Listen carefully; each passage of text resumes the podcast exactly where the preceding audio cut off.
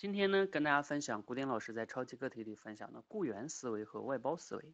假如呢，你是一个公司的行政专员，啊，今天下午呢，突然间你的老板跟你说，啊，赶快去给我买三张火车票，明天上午呢，我要去南京参加展会。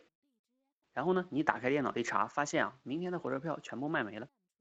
这个时候呢，假如说你是一个雇员的话，雇员思维会怎么处理呢？啊，当然就如实的跟老板汇报嘛，啊，你今天跟我说的太晚了，所以呢，买不到了。那如果你是个外包商呢？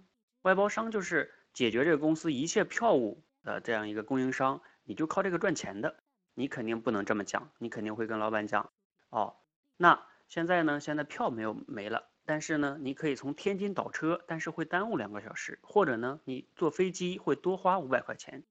如果你会是这个雇员，你会怎么去处理呢？不同的思维带来的结果就不同。也就带来了你的价值就不同，希望对你有启发。